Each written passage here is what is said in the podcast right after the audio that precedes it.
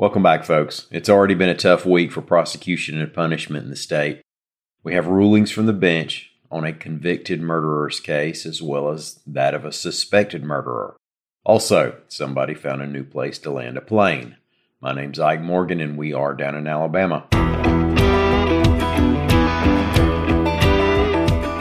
A judge has ruled that the state of Alabama cannot execute Alan Eugene Miller by lethal injection or any method other than the never been used nitrogen hypoxia method, reports AL.com's Ivana Hrynkiw. Miller murdered three people in a Shelby County workplace shooting in 1999. Lee Michael Holdbrooks, Christopher Scott Yancey, and Terry Lee Jarvis were killed that day. Miller had argued before U.S. District Judge R. Austin Huffaker Jr. that his scheduled execution this week should be put off because a few years back he had been given a chance to choose his execution method, and he chose the new method of nitrogen hypoxia. So now that method has never been put to use, and the state doesn't even have a protocol ready for its use. Last week, the state admitted it would not be prepared to use nitrogen hypoxia by this week, and yesterday, Huffaker issued his ruling. Proof of Miller's selection wasn't presented, but the judge, without any contradicting evidence, found it reasonable, and, quote, the balance of harms weighs in his favor. Nitrogen hypoxia, by the way, is a method where the condemned would be given pure nitrogen to inhale with oxygen completely withheld. It's supposed to cause a loss of consciousness within a couple breaths and then kills through asphyxiation.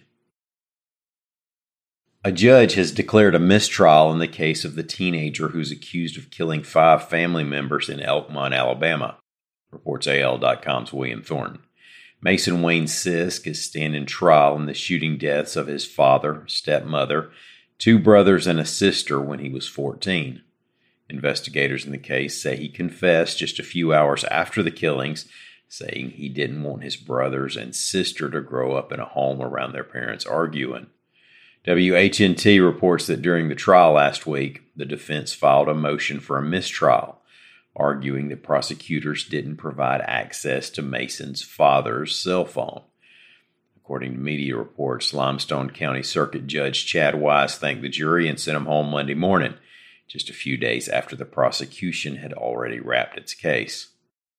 For those of you watching for unexpected flights into and out of the Auburn area these days, Apparently, it's not just airports and airfields you might have to keep an eye on.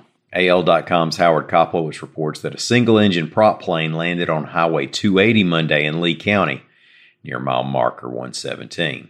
There were no injuries. The Alabama Law Enforcement Agency said the light aircraft was landed safely. It did block one westbound lane until around 7 Monday evening.